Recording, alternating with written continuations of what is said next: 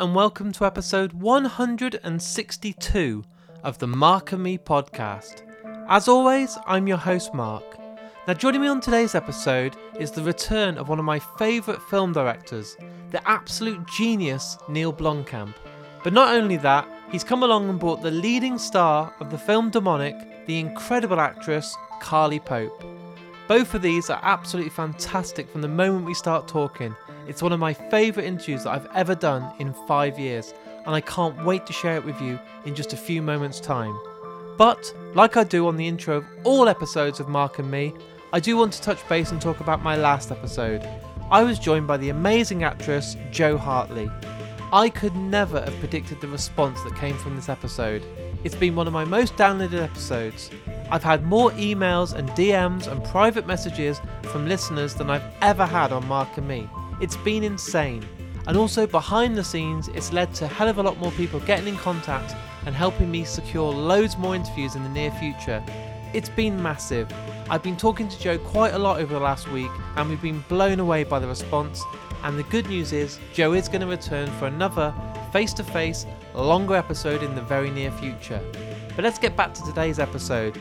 Only two guests have ever come on Mark and Me three times Dustin from Thrice and now Neil Blomkamp. And I really do hope that Carly Pope returns because this episode is fantastic and she is absolutely incredible from start to finish. So I think the best thing to do right now is to get straight to it. So here's me, Neil, and Carly talking all things demonic. So, Carly and Neil, thanks for joining me today on the Mark and Me podcast. Thank, Thank you. you. A lot of the listeners out there have heard me and Neil talking now a couple of times, but Carly, for you, what it was at the very start that made you want to get into acting? Was there a certain film? Was there something at school? What was it that made you want to become an actress? To be perfectly honest, I think I think my older brother and I, it was just the two of us at the time. We have a, a, younger brother now, but at the time when when I was, you know, quite small, my older brother and I would spend a lot of time watching and rewatching movies. And um, I think I think for me, it was sort of it was sort of coupled. We both we both had you know various run-ins with health and and whatnot. So we were home a lot, and we were you know in and out of um, various uh, various uh, states of infirm. So we watched a lot of film to kind of you know pass the time and I think it was it was so it was so enjoyable. It was such a it was such like a state of levity for both of us that I just really became quite enamored with like the medium in and of itself.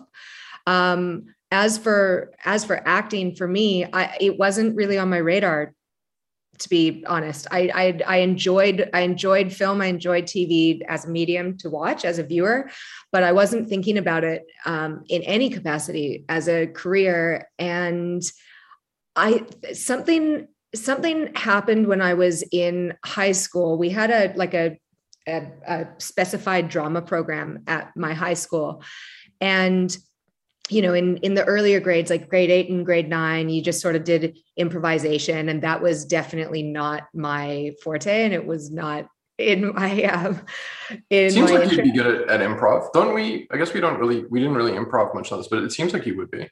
Is that because i talk a lot of shit neil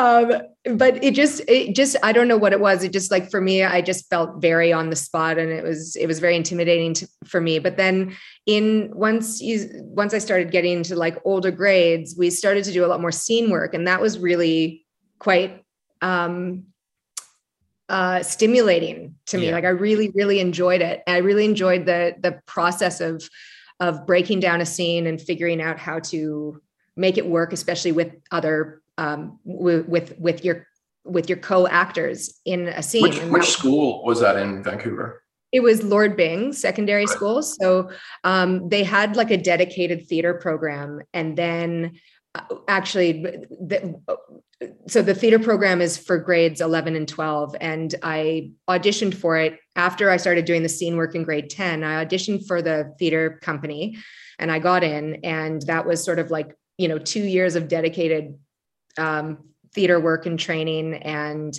I think I ended up taking another block of theater and did some like directing for younger grades. And I just was really, I just really enjoyed mm. that immersive experience. Um, so, so I sort of got bit by the bug there, but I still wasn't thinking about it in in any way, shape, or form other than as a hobby. And um, my agent, who's still my agent to this day in Vancouver, came to one of our productions.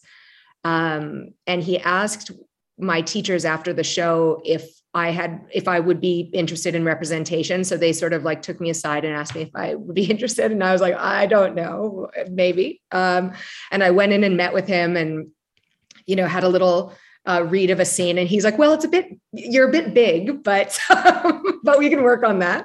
What and did he like, mean? Like a bit like a bit broad? Like a bit broad, like a bit theatrical, like a little bit like, you know, like just simmer down, Carly, I think is what really the tag was for that meeting. Um, but he started representing me, I think around my last year of high school so around in grade 12 and you know it was very slow going. I had a few little jobs here and there. It was really uh, after i graduated i'd started university at the university of british columbia and um, I ended up testing for a show in Los Angeles that sort of started this very um, fast, furious, and like designated ball rolling into what is now my career. And I, I, I really didn't. Again, I was sort of, you know, in university going. Um, what were you um, studying? I was studying uh, English, theater history and psychology and i wasn't sure where i was the reason why i was taking such such few credits at the time was because i didn't know where i wanted to go. I just wanted to try a couple things out. And but i had a feeling i would land in the kind of like humanities or like social justice kind of world of it all. And um and then i ended up uh, booking a series that was uh, shooting in Los Angeles. So I withdrew from school and followed that breadcrumb, which was uh, all sorts of terrifying. And um, and I really wasn't sure about any of it but I had a lot of people around me kind of urging me to to follow that lead. And so at 18 I moved to LA and and uh, Bob's not my uncle but he might be your uncle. I don't know.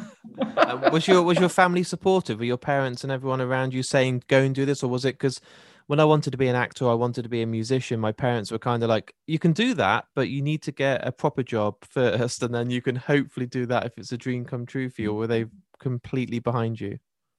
They were, I think, I think uh, my parents certainly, and uh, my brothers and and the the you know the people around me that were mentors uh, and friends at the time they were all really really supportive of it. They were they were one or two or three steps ahead of where i was. I was very reluctant. I was really shy and really scared and um, also very indignant. Like i was really sort of in that angsty late teen phase of going like i want to i want to do what I want to do. I don't know what that is yet, but like let me figure it out. Mm-hmm. And so I think um, it was quite amazing because I, I, have heard many stories like so, you know, that that um, parents, you know, kind of want you to follow a more traditional path in order to then figure out what you want to do. And my and my parents sort of took um, a different approach and just and just recognize that this was an opportunity that probably doesn't come around very often. It really did happen out of out of nowhere. It was sort of um, uh, incredible that way, and uh, and so you know they were they certainly were very supportive, but also very much urging me to not um, to not uh, squander an opportunity that was in front of me. That's good. I mean, it, it might be one of those fears where they're like, Mum, Dad, I'm 18, I'm going off, I'm going to become a big actress. And they must be like, Oh my God, like, can you do business hmm. school as well? Or can you do something else just in case to fall back? But the fact you had those kind of humanities and the other stuff to go with it was great. But the fact it must have happened so quickly that I suppose they started to see some evidence that it wasn't just a dream, there was some reality to it. Yeah, it, I mean, indeed, it did happen quickly, and I th- I think that um, I, I, think that I think that there was probably a silver lining that I had a job that I was already yeah. hired for. That probably helped yeah. a lot. That's, that's, that's the unique, like that's actually the super unusual, unique part of it. Yeah. Normally, it's I want to go to LA and be an actress, and then the parents are trying to make sure that you get something that's more stable initially. But in this situation, it's like they asked you to go down to LA and you weren't thinking about it. It's it's like, yeah, there's a lot more of a reason to do it then. Yeah, it's um it was it was definitely a perpendicular approach to a career. Mm-hmm. That's for sure. But um but it was I, I do feel very grateful that my that my parents sort of didn't let up and did sort of um you know guide me. I I, I was I was uh, to be perfectly honest, like tooth and nail wanting to um, run away from the opportunity because I just didn't, I didn't feel ready or I didn't feel like I had made that decision. Like you're saying, Neil, like that decision to be like, you yeah. know, I, I want to follow, I want to follow my dreams. And it was, it, it was, it was part of my, um, you know, extracurricular outlet. I really enjoyed it, but it wasn't like A my career. dream to yeah. be an actor. Yeah. So it was, it was certainly, um, it was certainly a, a strange, strange uh, happenstance, but I'm really, I, I don't regret any of it. It's been a wild ride. And now it's just trying to figure out like how to, you know, sustain the, um, the ebbs and flows and, and all the rest that comes with it. And one thing that I was kind of very curious by, and I, you know, I, I, can do some research, but I prefer just to find out on the actual day and mm. speak to people firsthand how you yeah. both came into each other's lives. So, Neil, can you remember the first time you discovered Carly's work or saw something, or maybe it was the first audition? I'm not sure if it was a show or something. How, how can you remember being introduced to Carly? I, I think, I mean, it was on Elysium, and I think I don't remember whether I saw. I have like a terrible memory, I should say. Let me just start off by saying I have the worst memory in the world. But um, I don't remember whether it was that I saw Carly's edition and then I showed my wife, or whether Terri, my wife, said you should check out Carly because she was really into Popular, which is the show I think Carly's referring to. Um, is yes. that why you went down to LA? Yes, that's the that, yeah. that's yeah. I love the link there. That's nicely done. Yeah, mm-hmm. so so that's that, that, you know, and then I and then I met her on on Elysium, and then um, years later, when my brother and I were setting up Oat Studios, we were trying to figure out.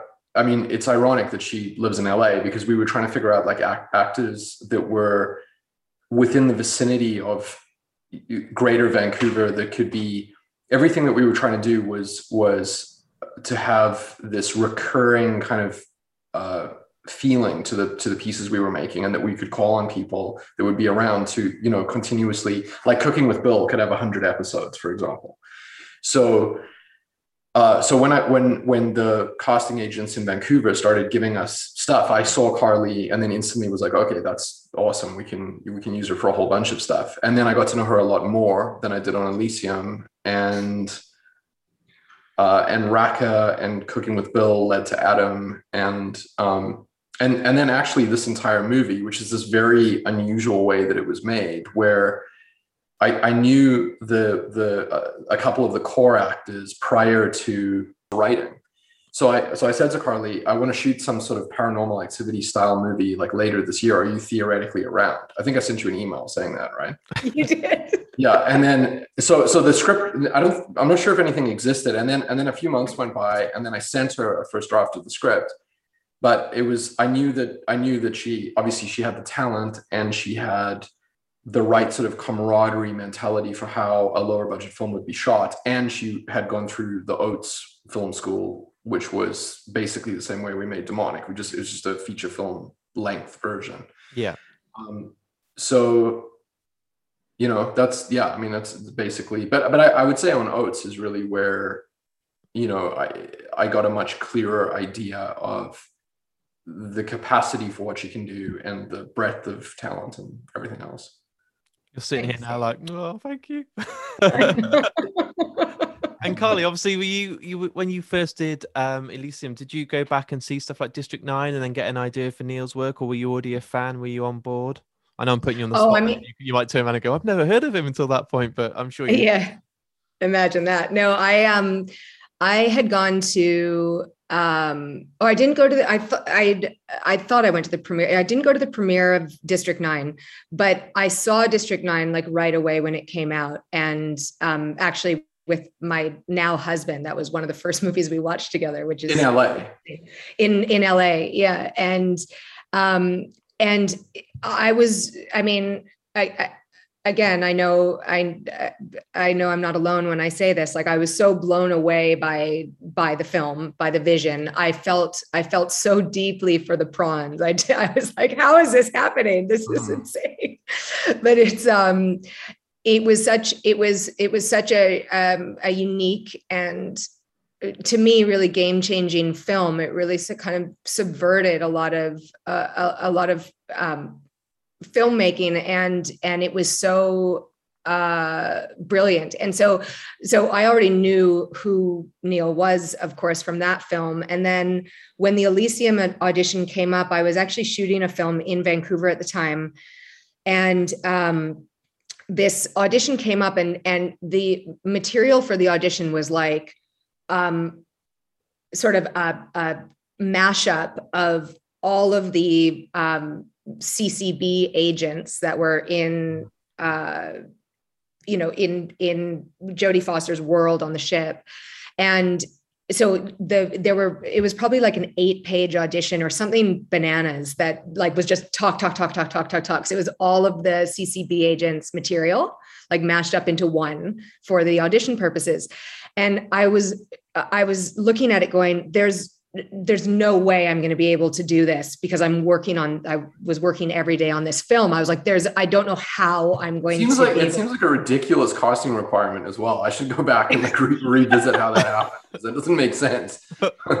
but here's here's what I will say is that Candice Elzinga, who cast that film, is somebody that I've known since I started in Vancouver. And she was so beautiful and so lovely and so patient and I actually I'd gone out to get a suit, like a like a like a pantsuit in Vancouver because I, again I was up there shooting and you know I, I I it was summertime. I had you know summer clothes with me. I didn't have anything that looked um bossy or official or like appropriate for um an Elysium set wor- uh, world.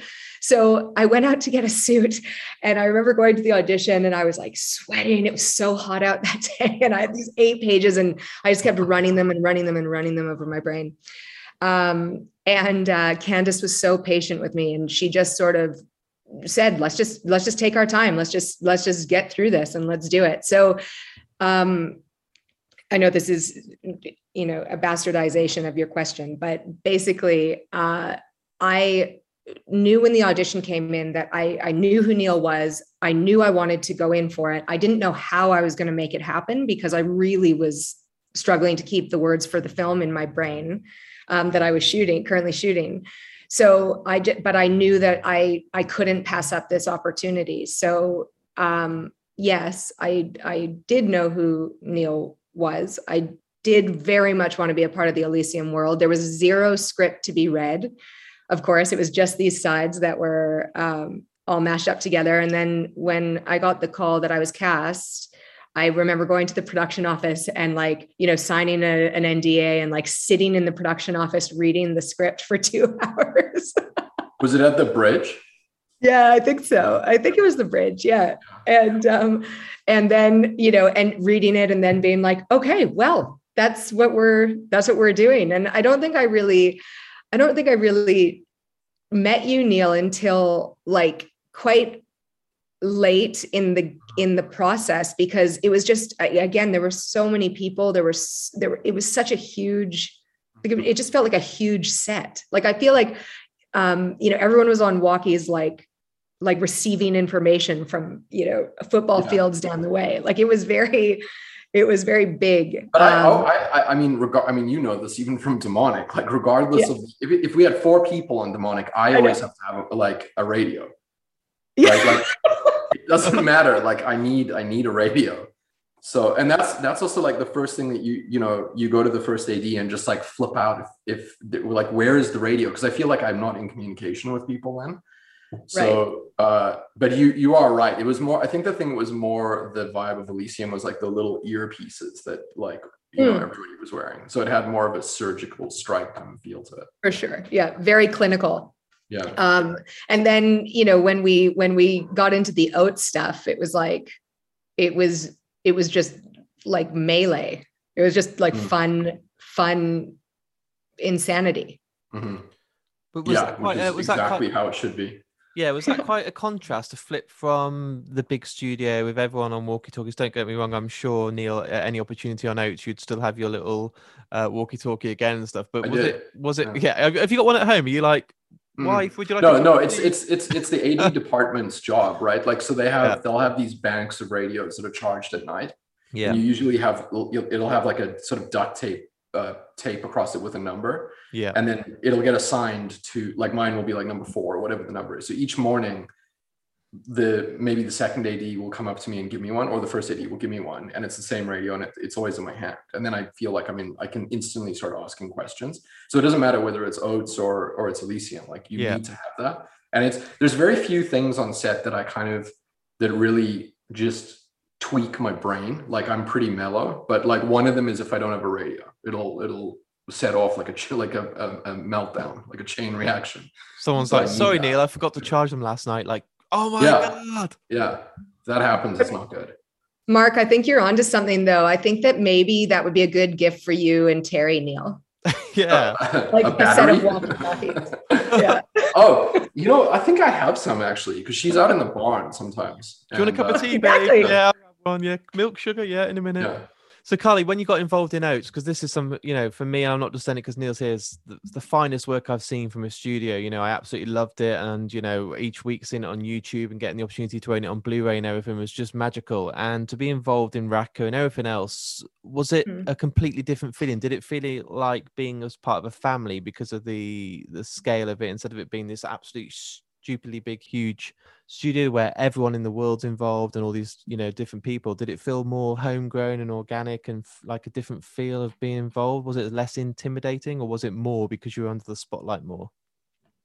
Um, well, I mean, first, first and foremost, like Neil really sets a tone of what he w- wants, you know, for for his sets, which which really is like the type of environment that I want to work in as well, which you know is just um, creative and copacetic and and um, and and zero nonsense. yeah um, I mean, there's a whole lot of nonsense, but it's not from it's, it's not from you know the it's not from um, bad apples on set. Like Yeah. there's a very there's a very tight ship, and it's a very uh, great environment to work in as a result. Um, and I think that you know. I, I think that just the inception of oats of of wanting to um, create a, a landscape of less cooks in the kitchen. And as a result you know um,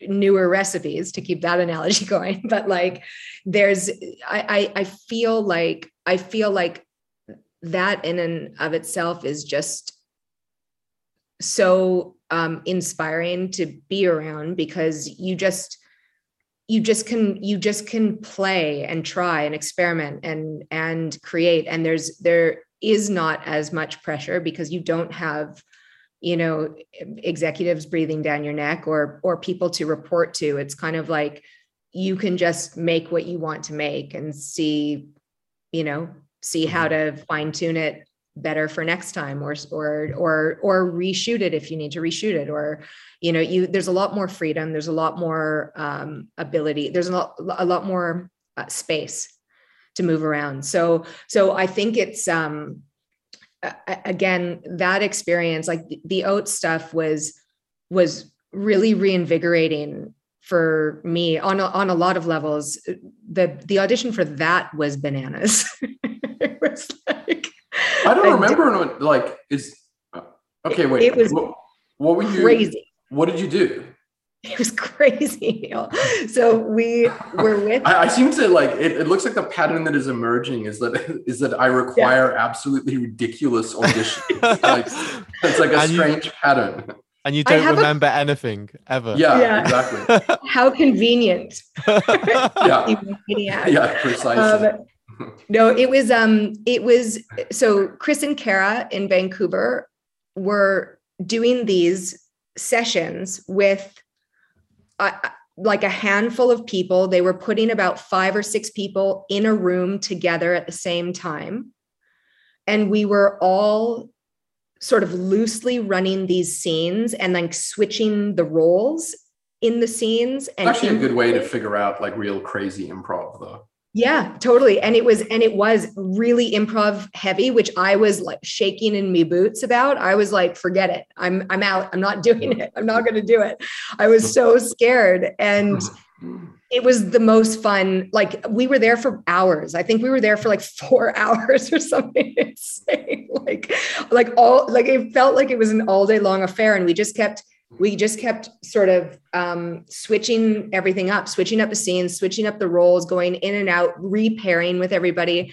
And it was some of it was some of the hardest and most fun work like I'd done. And that was just the audition. So when Oats came about proper, I was really excited because I was like, okay, if that's what if that's half of what it could be, then this is just going to be a whole lot of fun.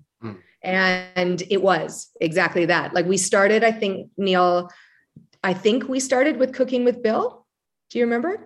It feels like it was cooking with bill yeah. Cooking with bill and then yeah because no no that i mean that would be correct because uh yeah it would that, that's exactly the order it would have gone in i actually became vegan from cooking with bill for a month or two because of that tripe like bucket that they dumped out yeah. Um, do you remember that? Sabina, Sabina and Rich like put that bucket of actual pork cut-offs or whatever, or organs, whatever the hell it was, in that tin tray. And it took me a long time to recover from that. Uh, Hungry for breakfast? Will never go away.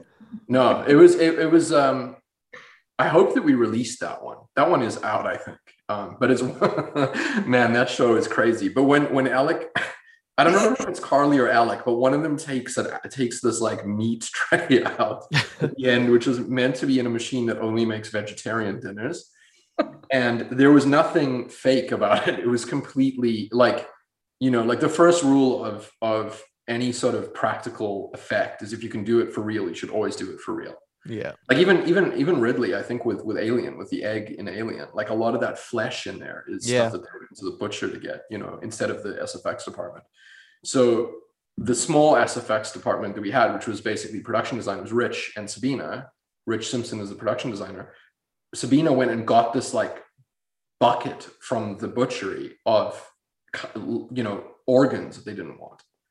And, and, and also pork blood probably is a bunch oh. of blood so that got dumped into the pan which then got put into the machine and it was uh it was tough going being around that it was it was so um aromatic. Mm. Yeah. and beyond that, like I actually think it was a biohazard. Like it was definitely biohazard. Yeah. Like, it was like, it was like, yeah. it was like, it was like, one of those things where it's like, oh, that was probably not legal. Again, yeah. You know, like in terms of the making of a film, like I'm not sure that was legal, but yeah, it was, it was a biohazard. but but like Mark, this is this is like case in point. You know, uh, this is this is it right like neil has the same crew around like yeah. the same players are around. It makes for a really really coherent environment to to work in. And and uh and you know and and when that stuff's taken care of like when when all the kind of you know all the things that could go wrong with wild cards or whatever when they when they are intact it's like it it it's more than half the battle because yeah. then you can you just have the the ability and the trust and the um mm-hmm. you know again just just the confidence to the stuff is always going to go wrong i mean it's yeah. like filmmaking is just a process of sort of trying to deal with day-to-day things that don't work it's just constant problems and obviously it's it's really important because a lot of the listeners today will be now hearing the news, they would have seen the trailer about Demonic, and it was really interesting to hear how Neil sent you the script and a few pages and got the idea over email. You probably weren't expecting that email to come through because pandemic and COVID and everything else, and the world had suddenly gone had gone absolutely insane. So when you got this email and you could see that there was this secret project that no one was going to know about. What was your first kind of thoughts? Were you were kind of just in shock, thinking, "Oh my god, we're, it's been a few years. We're now getting back on. We're going to be doing something like the paranormal activity sort of style." Yeah, well, I mean, uh, yes, all of all of what you just said for sure. I mean, I, it was actually just it was just past it was pre-pandemic. It was just past New Year's, but I was in Australia at the time like living in the wildfires that were going on in the in the 2019 2020 yeah season and it was it was so intense. And so um we were here and it was just after new year's and i i woke up to an email to that email from neil and i was just like yes like that's amazing. Of course like of course. Um and i think i think actually neil i think one of your questions to me in the in the email was something along the lines of how are you at improv? Oh yeah. Yeah i mean i think i think when agc because just to be clear like initially it was totally self-financed by my brother and i yeah. yes at a small company which is stability and then um, agc who was doing they were financing another film that i was working on that, that did stop when when the pandemic began um, found out about it and they doubled our budget and i think that they gave us slightly more than double. Like they gave us slightly more than what my brother and I put in. And what that did, I think, was it took us out of the realm of found footage into the realm of more struct- structured, you know, narr- uh, traditional narrative in in the way that it's shot. And hilariously, it's actually the most restrained and controlled film that I've worked on. You know, it's it's which is kind of it's also hilarious that for a low budget horror film, it has 16 minutes of computer graphics, which is yeah. also mental. But um, so the improv question is is is is totally correct and yeah. how it began and in alignment with more of a with very much of a paranormal um, activity approach to making it but it's but then you know then the pandemic happened and then i think the next email i got from neil was maybe like a week after the shutdown and you said something along the lines of now that the world's shut down, I want to make this film more than ever. yeah. And I said, great. If you can figure out how, then yeah. like I'm in, I'm in. And then I think the first script, I think the first draft came through maybe like late April, I feel. And then we yeah, were probably. shooting by, we were shooting by early July. Yeah. And it yeah. was just really, it was just really the, you know, figuring out how to travel people how to operate a film set with COVID protocols, how to. Which was still super early on because the film had like eight or nine months of VFX. So a lot of movies that shot after us came out way way before this film came out. So um, so we we were shooting it so early that that there were things that we obviously knew we had to do, and I guess the union and people were telling production like how, how they thought we should do things. But even there, there was conflicting information on what should happen, and it was nowhere near as structured and locked down as, as it is now. I mean, it's a totally different environment now. Totally. So, yeah. And one of the things that really stood out about this is obviously the way that you kept it under wraps and the fact that you went off and was was it correct that you filmed in Canada the whole time and there was no leak, there was no exclusive shots that you get from people on their phones anymore on Twitter and you know ever, you can see most of the new films now that are coming out from the big studios because someone is walking past getting that photo of the final. I think scene. I think for that to happen though, it's got to be based on IP that people know, right? Yeah people like the level of curiosity is is is based only on stuff that has like a really long track record of of of established IP. Yeah. Um, but and also we we weren't necessarily actively trying to keep anything secret. I mean, in the sense that it, it was just smaller, so there was less noise about it. It was, you know, we were just able to go off and do it without being bothered really. And I think I think to that point too, like so many of us knew one another that like it it was just again there was just sort of this implicit understanding that we're making this film it's during the pandemic mm-hmm. you know it is it's it's small in terms of we had a smaller crew a smaller cast you know um and and as you say like there just wasn't that much noise like everybody was sort of everyone sort of had this tacit like mm-hmm. understanding that that you know we're we're not like none of us are influencers? i mean in the traditional sense of the word if there is even a traditional sense of that word. But um yeah but like but none of us you know we all just wanted to make the film. We all just wanted to to make it make it the best we can make it make it work and focus on that and and the other stuff would figure itself out you know? It's actually kind of interesting because it was it was pretty fun to shoot. But i mean for the subject matter being the tone of it being dark it's it's it's kind of a weird one because the whole time everything that we were doing was definitely aimed at just having this brooding tension that was that was simmering the whole time. And uh, and that's what happened when the cameras were rolling but it didn't it didn't necessarily feel that way when they weren't rolling which is cool. Um, you know and it wasn't because sometimes it can be it can just feel different but like it was a pretty pretty fun shoot oh for sure. And I mean, maybe that's because it was so small like i don't know. Yeah yeah and and and that and that there again weren't too many people that had you know outside eyes on it or or, yeah. or some needed, other agenda. Yeah some other agenda other than making the film.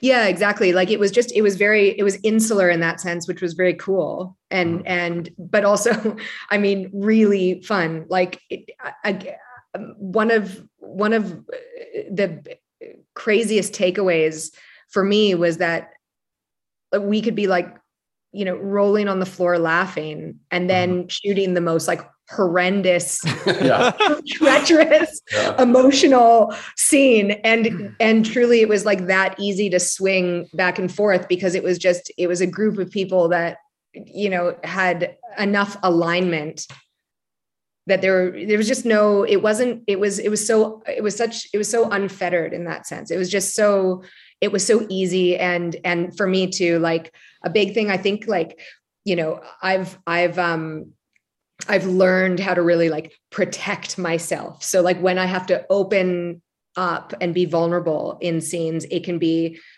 a tough ask for me because I, I really I really want to feel like I am safe or I really want to feel like I can trust. And in this situation, when you're working with friends, it's the best because it's like that's taken care of. You don't have to worry about any of that. Now you can just like focus on how are you what are you trying to say what are you trying to do what is the what's the purpose what's the motivation how are you going to get there and in this case it was it was so mind-blowing because i've never experienced anything like it. Like typically you know i'm listening to sad music or like chain smoking or like doing something ridiculous to try to hurt myself in order to get into an emotional place. Hmm. and like in in this it was like it was like let me try it like i was like tap dancing. Let me try this joke on for size and see if that's funny. And then like cut to tears that's surreal. Like i want yeah the performance the performance is yeah. like emotional and moving and and and somber. And then it's like not like that when we're i mean uh, tr- truly mark i was a clown on set. Like a like an actual clown. I just was missing the makeup. Please tell me, Neil, you've got loads of behind the scenes footage that we'll get on the Blu-ray one day or something that we can see all this where you're sitting there. I mean, you know, all of the behind the scene footage, behind the scenes footage is like black and white eight millimeter with no sound. Yeah. um, other than people's cell phones, which yeah, know, there could be some good stuff. Yeah. And Neil, obviously for you working on this, it was a, a completely different genre for you with lots of different subgenres. And was that really exciting? Did it feel like every day was just trying new things, especially with the, we'll go into the technology shortly with the um, volumetric capture. I think is that the correct term for it? Yeah. Yes. But before that, going into these subgenres and trying new things and working it still feels like a found footage film at times, even though it hasn't got the handy cam and the little annoying little red light mm-hmm. in the mm-hmm. corner and same record. But did, did, it feel completely new? And I suppose it, was it very fresh for you? Was it always a, a new challenge yeah. every day? Yeah, no, it was definitely fresh for me. I mean, usually everything that I do has some kind of satirical or quirky weirdness about it. And this this has zero of that. It's 100% dead straight in every single regard. So you know it's a subtle it's a subtle shift but in reality it's actually very different. Um, to to go into f- filmmaking approaches that differ maybe not to the audience that much, but to the filmmaker, it's like you really are questioning each thing that you're doing. So I the the things that I really wanted to do was I wanted to have a sense of dread the whole time. That the the the, the shot choices and the lighting choices and the editorial pace and just like everything that I was trying to do was based on a feeling of unease and some sort of simmering tension. And everything was based on that. So uh, I was 100% aware of that all the time. And it was definitely unlike stuff I had done before. Um, I guess the closest stuff, weirdly, would be Oats when you look at Firebase yeah. and you look at Rakka. But um, but they're still fant- they're fantastical in a way that you're sort of there's still an element of fun, even though that sounds weird with aliens invading Earth. There's a genre element to those pieces that demonic doesn't have. Like demonic is just straight up, you know, dead, dead, dead, dead, dead serious. So yeah, that was that was I mean that was a total challenge and a total different different approach. Um, so very rock steady camera motion and um, everything was about the lighting being as naturalistic as possible uh, you know, which Byron, Byron knows all about that. Byron, Byron is the DP, and we used to we, you know, DPs always want stuff to be light so that you can grade it down in post, yeah. So that so that the image is protected.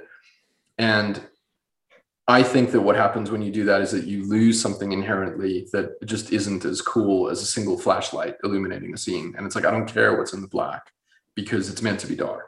I'm not yeah. going to raise the levels. I don't want to see what's in there. So we would go back and forward with that a lot. Um, like like like comic book level hero and villain battles about hmm. the light daily. Yeah, daily. Hmm.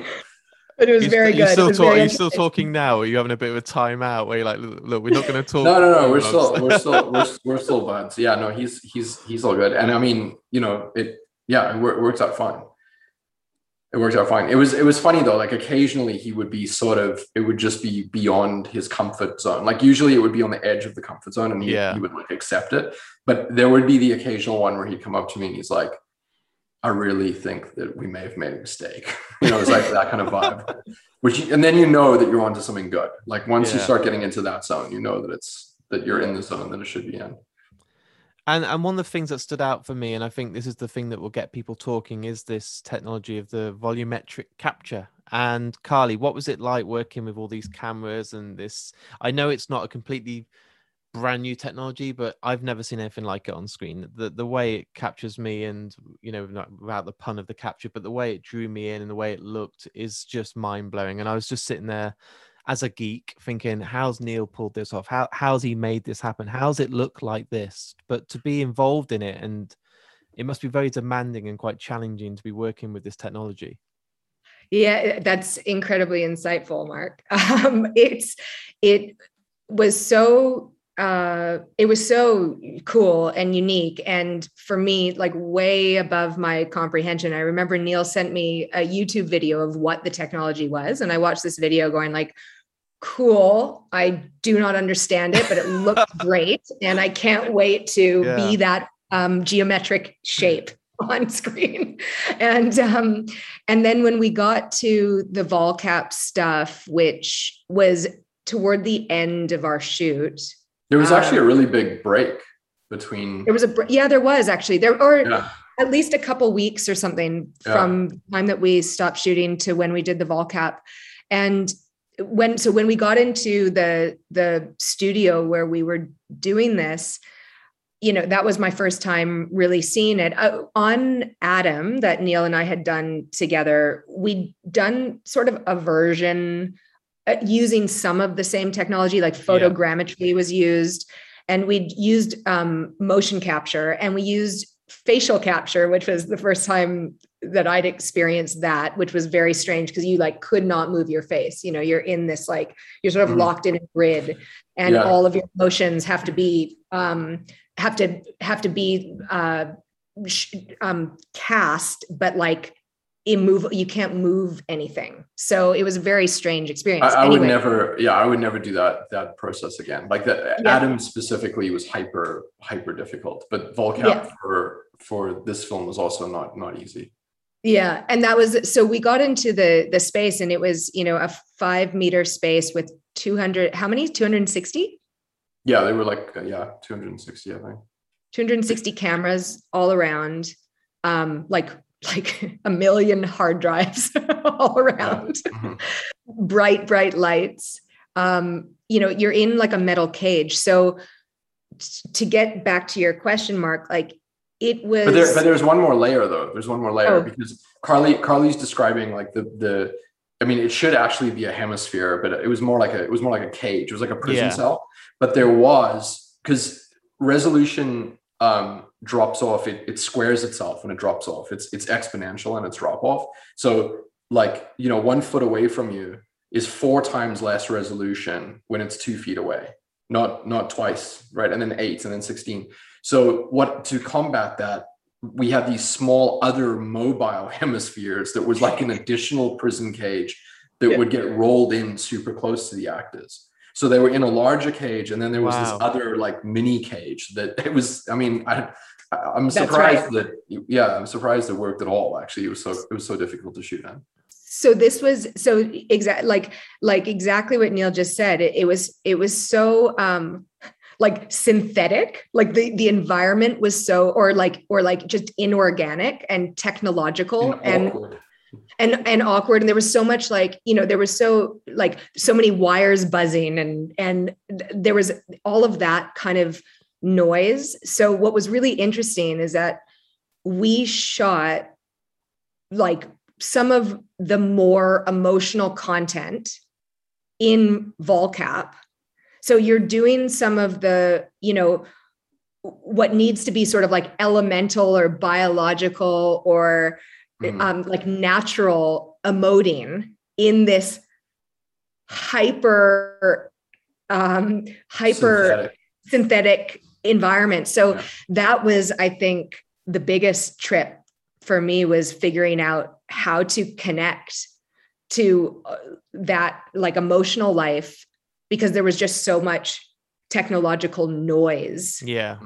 like around. So that was it was really it was really interesting. But what was cool about that is that what's happening to carly in the film is this very like out of body out of world feeling.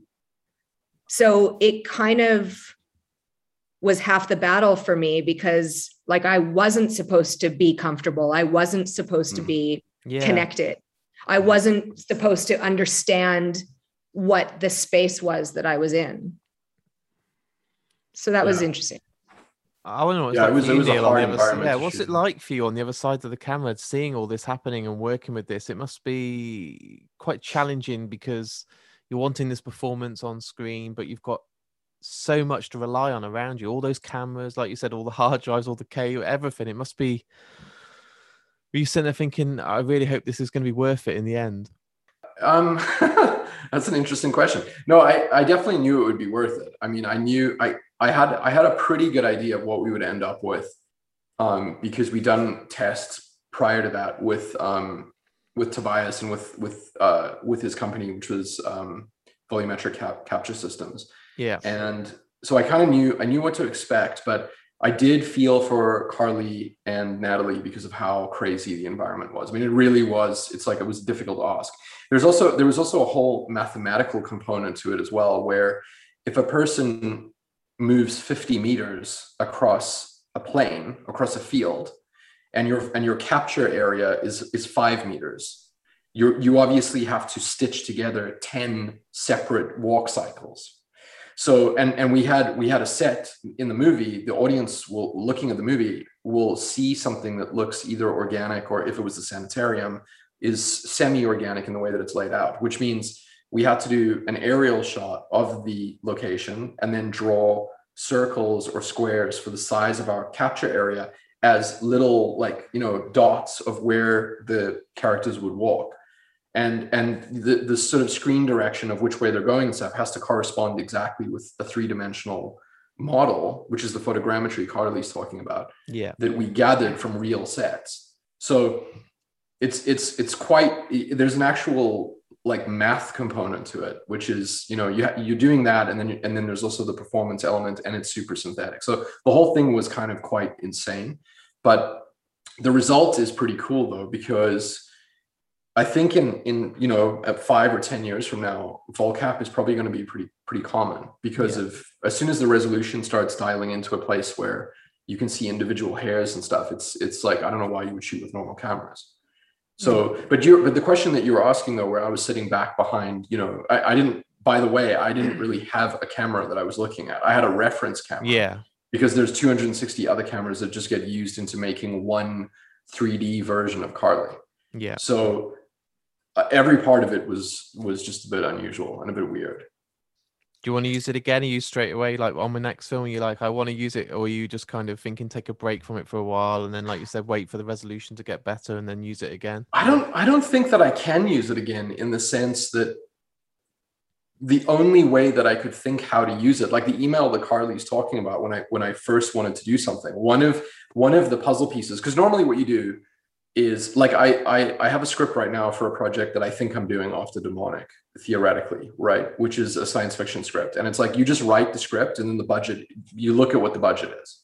Yeah. And you're like, oh, this with the and and everything that is in the script, you, we have to go out and we have to build or we have to it ha- everything has to conform to the narrative of the script. And this film was done the other way around. So mm-hmm. one of the puzzle pieces that I knew I wanted to use was volumetric capture and volumetric cap- capture running in a video game engine, which in this case was Unity.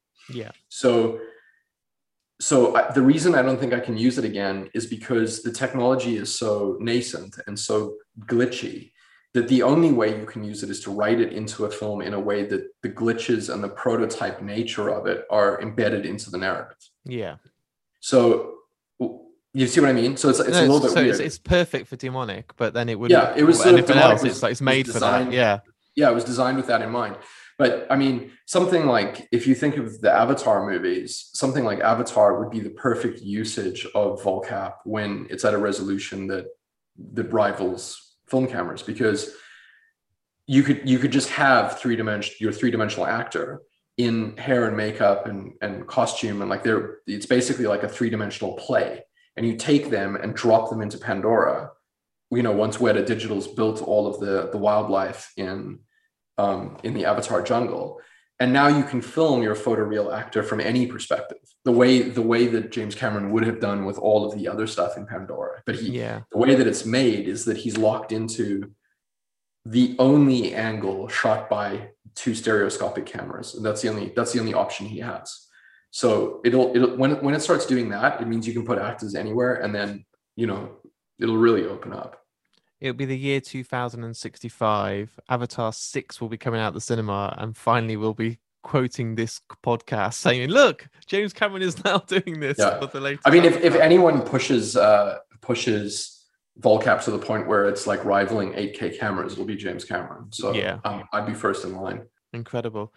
And Carly, when this had all been processed, it had all been run down, all finished and everything, and the final render had been done, and you got to see this technology in the truest form where it was ready to be shown to the world. What was your feeling of seeing it? Obviously, knowing you've gone through all this, and I, I mean this nicely, torture at times, because it must be just hearing about it now from Neil, I'm just imagining someone with a calculator in the background and all this paperwork and spreadsheets trying to work out the mm. mathematics, but it just sounds mind blowing. So to see it, was it all, you know, it must have been so worth it in the end. Yeah, I mean, it. So you're asking if I watch my own work? Is that you're asking? Do you know? I did this question once with Corey, with Corey Feldman. He said I never watched my work back, and I was like, oh, okay, well, forget that then. But you, you no, must have watched Demonic back and then seen it and thought, well, that's why it, it all happened. Yeah no it's it's i mean i had i had utmost faith that this was going to work out you know to it to the t that neil wanted it to work out. And and when i did start to see some of the images from the volcap world in particular it was i mean it was so it's so exciting. It's just like it makes me feel gleeful to go like it's cool it's it's like it's like it's visually entrancing and yeah. it's interesting and it's a departure especially in this relatively lo-fi, as Neil said, like straight, you know, um, film that has sort of like a very even tone to it.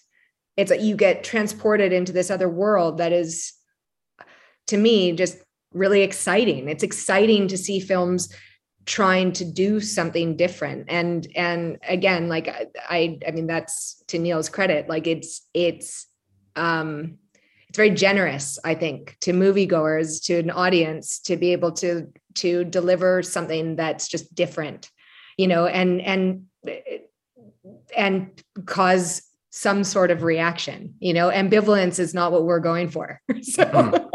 indifference yeah yeah did I, Carly? Did I tell you my uh, Corey Feldman thing? My story? I, that did I tell you? That? No, but I would love to hear it. Because because uh, Mark just brought up Corey Feldman, but this this is quite this is quite bizarre. So we when we because I don't live in Vancouver anymore, but when we lived in Vancouver, we we had a we had a house that's in this neighborhood called uh, I think it's it was under Kerrisdale, but it was basically Kerrisdale. And when we bought the house, a lot of people, like our neighbors and stuff, kept saying to us, like, oh, you bought the two Corey's house. And I was like, what the hell does that mean? I kind of, I, I, I, at first I just thought like I misheard them or something. And then, and then like years later, someone sent me Corey Haim and Corey Feldman fighting in my kitchen. And oh the show, I bought the house that was the show for the two Coreys. So then it was like, I watched a bunch of um, the reality show that was occurring in all of the rooms that we lived Jesus. in. Jesus. It was really, really weird, actually. Um, yeah. They shot the two Corey's reality show in Vancouver. That's also mind blowing. In my house. Oh, in your yeah. house, in your own house. That's yeah, crazy. It's so weird. Is it like it one so of those weird. um the Osbourne sort of style, so you could see every room in the house and they're just yeah, exactly. Oh my god. Exactly yeah, it was very, it was a really surreal thing. And just because, I mean, just because I, I didn't, uh, I didn't really know what people were talking about initially. I didn't know they were referring to a reality TV show. They just called it the Two Corey's House. Right. Yeah, it's quite strange. Twenty feet from stardom, Neil. I was just sitting here then listening and thinking, Carly, when you go to your next project and you start working on something, and I mean this with full respect, it's going to seem a little bit dull because you're not going to have 260 cameras around you. You're not going to be having all this different technology, and it must be a bit odd knowing that the next film or the next TV show you're going to be working on, you know, it's going to be just straightforward back to normal process. But that is, is, is not. That... I mean, like all of the all of the technological stuff should be in the background, though. I mean, it's like yeah. it's, it's you know, it really just is the. It's only really the acting and the script that exist, I guess. It's like everything else is just is just fluff around the edges. What is next? What is next for you, Carly? What are you up to next? Are you allowed to talk at this point, or is there stuff that you can't talk yeah. about?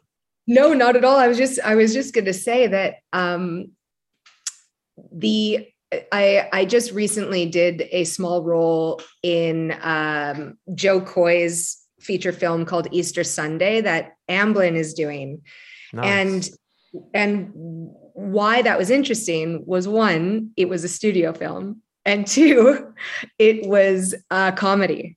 And you can you can have all the hard drives and cameras and prison cages and bright lights and all the rest.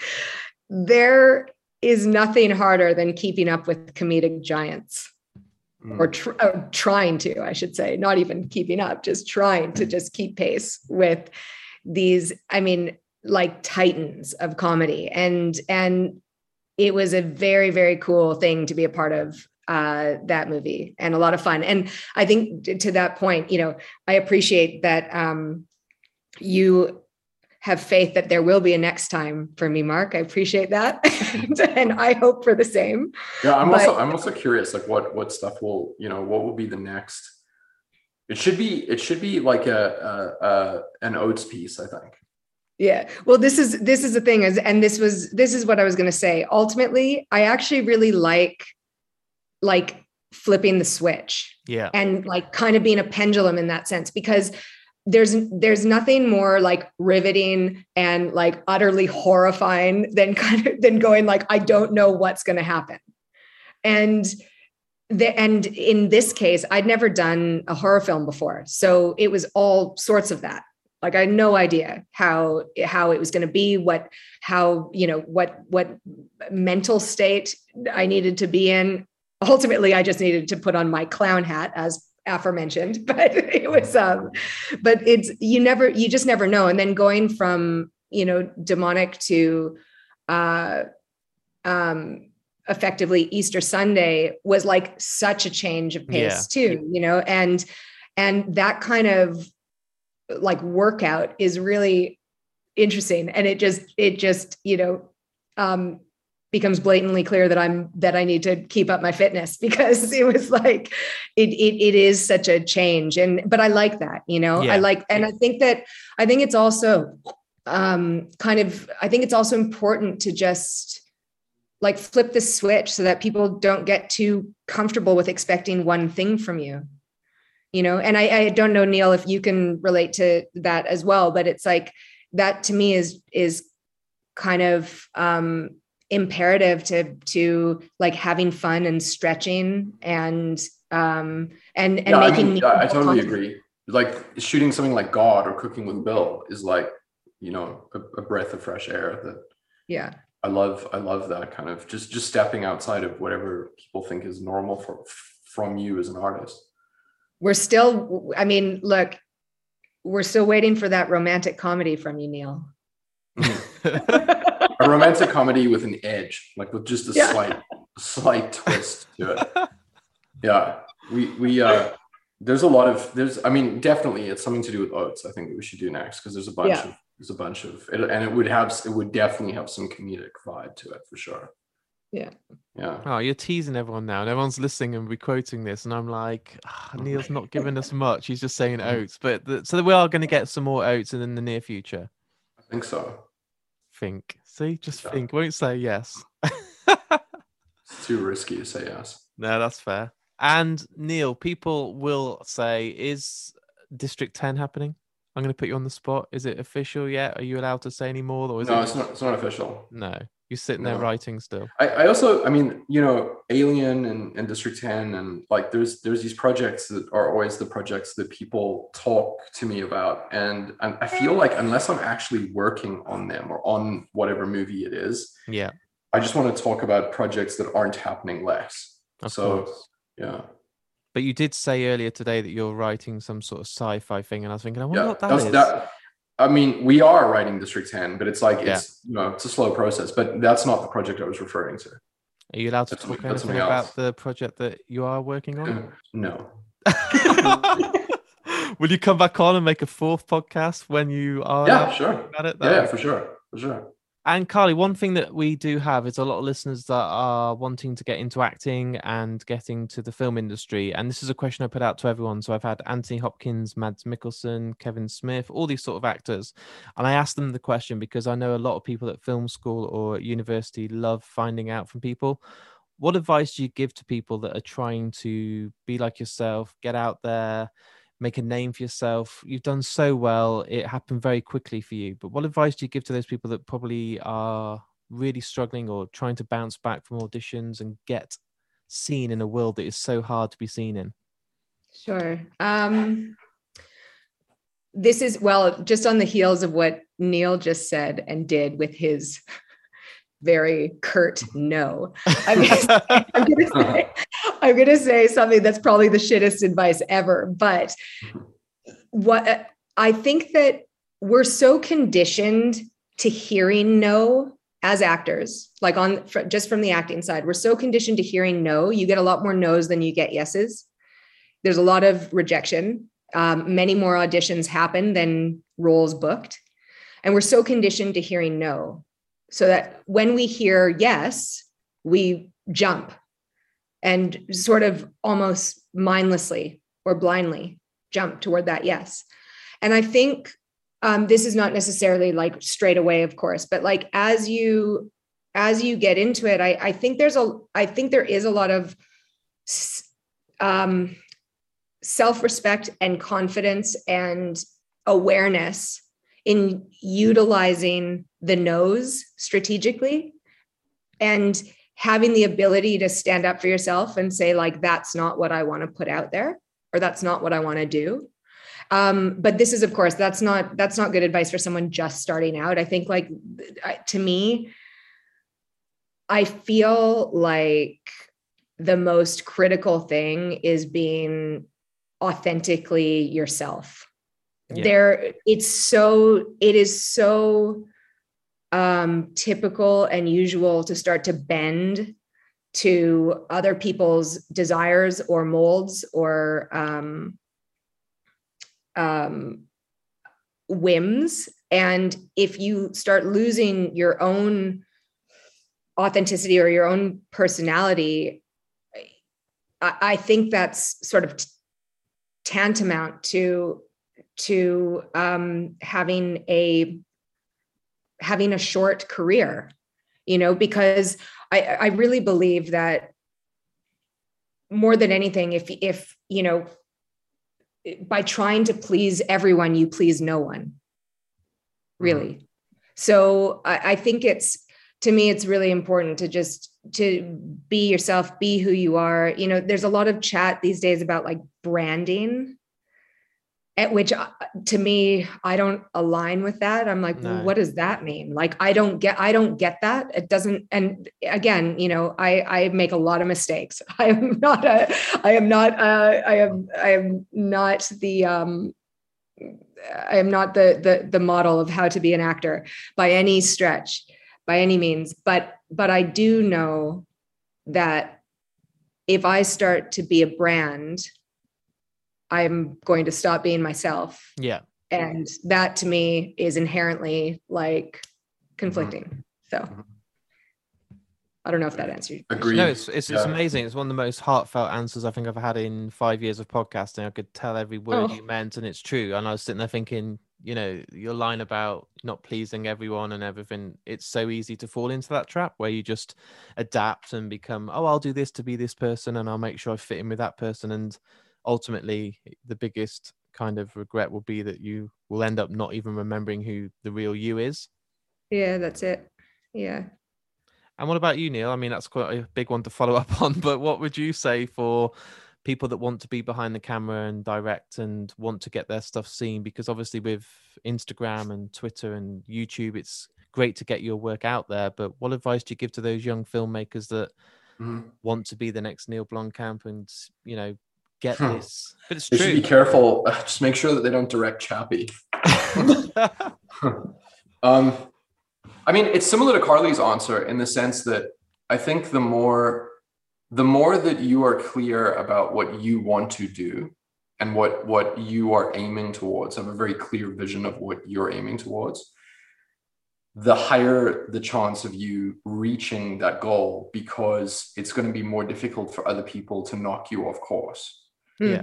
And it's I, I, I see a lot. You see people that have that that have an idea of what they want to do, and then it's kind of a little bit like what Carly was saying. You get offered something, right? You get offered this film, or you get offered that film, or you get you get offered an opportunity that maybe isn't in film.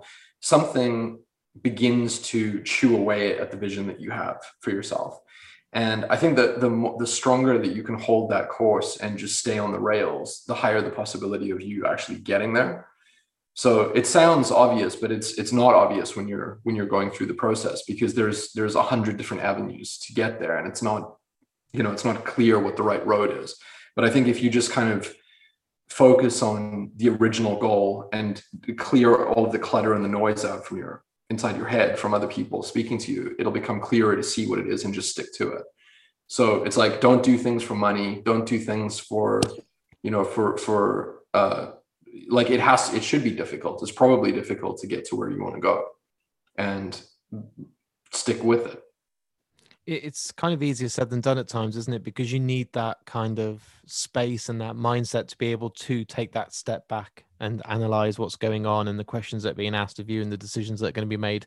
Sometimes it's just so know. easy to be caught up i don't know if it's a step if it's a step back thing. Like I, I don't know if it's a perspective thing. It's more like it's more like the firmer you are about what you want to do, the more the, the more it's going to be difficult for someone to offer you something that could be more lucrative or could get you a, a different form of gratification that isn't on the road to where you're going. And then the next time you say yes to that, and the next time you say yes to it, like 10 years down the line, 20 years down the line, like you're nowhere in alignment with where you, what your true instinct is and what your true goal is.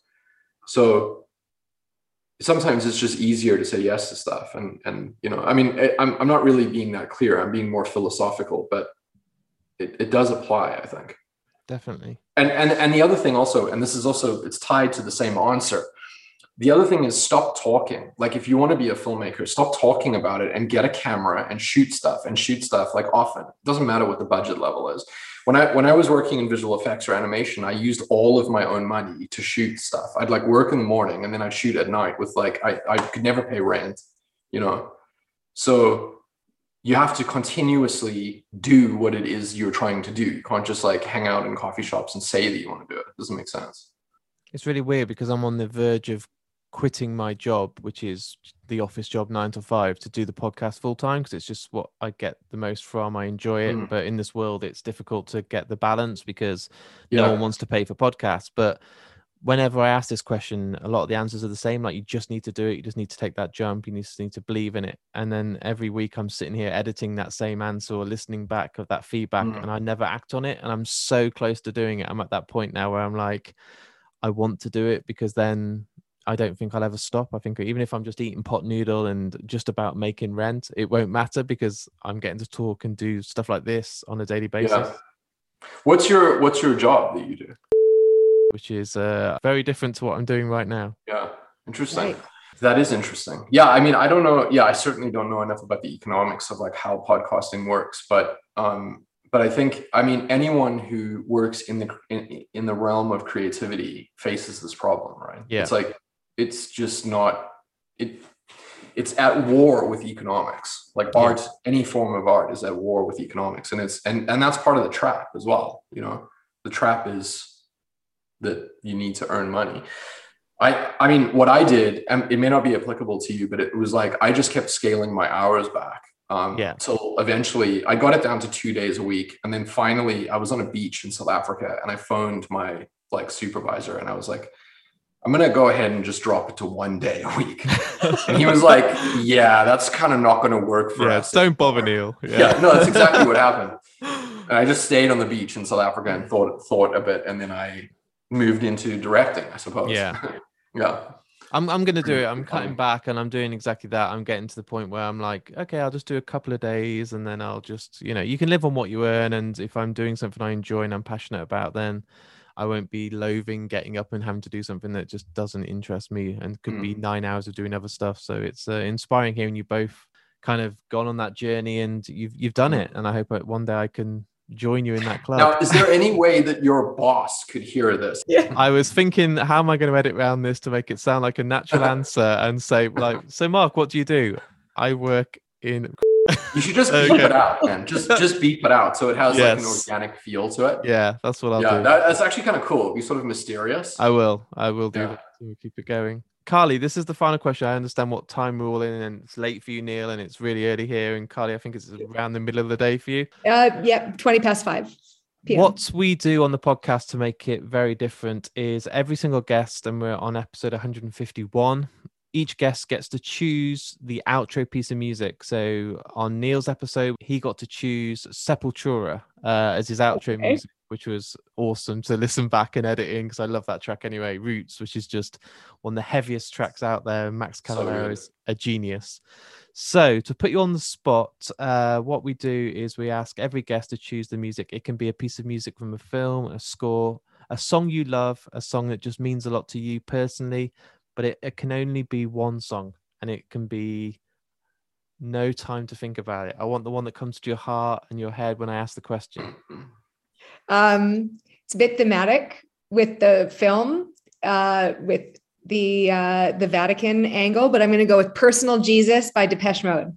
I love mm, that nice. track. Depeche Mode's awesome guys i want to say a huge thank you for coming on the podcast neil i know you've made this happen and when i was dealing with managers and agents and everyone. It was so good of you to make the last interview happen. When we had 20 minutes, I was so thrilled, but at the same time, I was like, we're not even going to scratch the surface of demonic. You know, it's going to be the hi, I'm Mhm. Mark, how are you? And then you've got someone in the corner saying 10 minutes left. So I'm really, really grateful for you making this happen today. Yeah, no sweat, man. Yeah, It thanks, really thanks to you. and hell of a lot. And Carly. Carly, coming on and getting to know you, and already I can tell that we're going to do future episodes and get you back on. And it's an absolute pleasure to have you on. I can't wait for people to hear your advice and see the film, and then what you went through for that film. And I'm not just saying this because you're here; it's one of the performances of the year. I can't wait to. People at Fright Fest will be reviewing it. It's going to be all over Twitter and Facebook in a couple of weeks, and people aren't going to stop talking about your performance. It's unbelievable.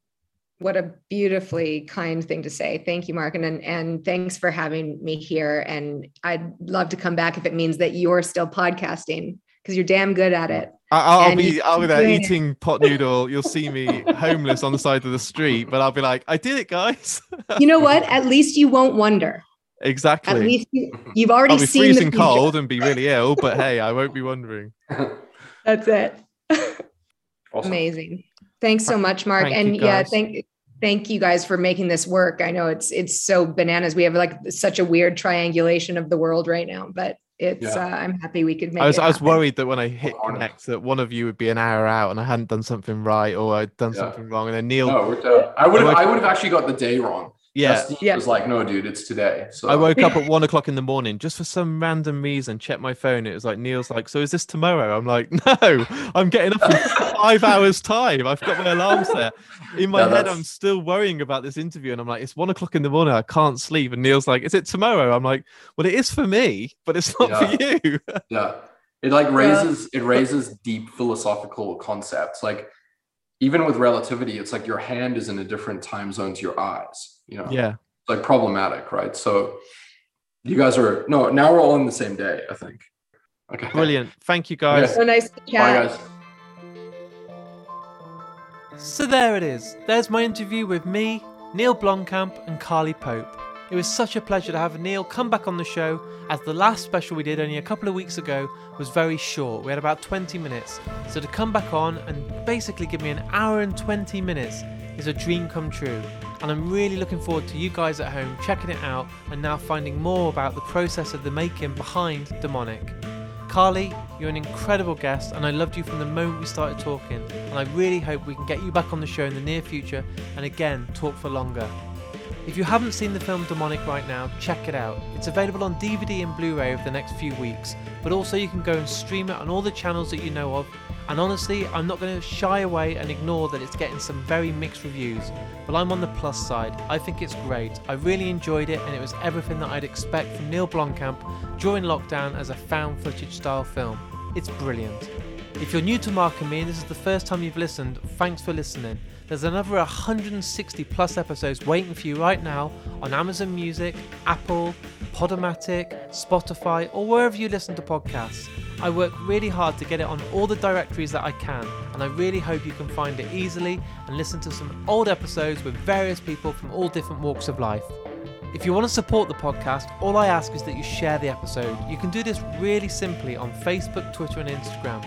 Most people I know have these accounts, and all you have to do is hit the share button, or post it on your stories on Instagram or on Facebook, share the link. Costs nothing to do and makes a huge difference and brings a whole new audience to the podcast. It's something I'm extremely grateful for, and every time I release an episode, I do see more and more people sharing it. So that's why I say this on the outro to every episode. If you've really enjoyed today's episode, you can support me on Patreon. On there, you can sign up for as little as £1 a month. You're getting a minimum of six episodes every single month. Not only that, thanks to the amazing guys that support the podcast from Vice Press, who are easily the best poster company out there, and also Last Exit to Nowhere, my favourite t shirt company.